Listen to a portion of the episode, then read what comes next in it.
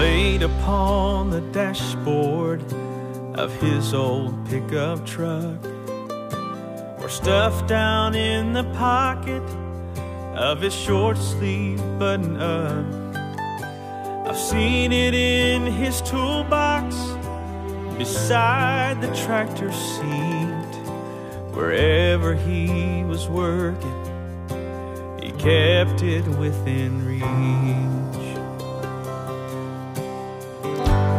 Was his trusted companion. It was a rock and his best friend. It was a truth, it was a light when the path grew dim, and he carried it because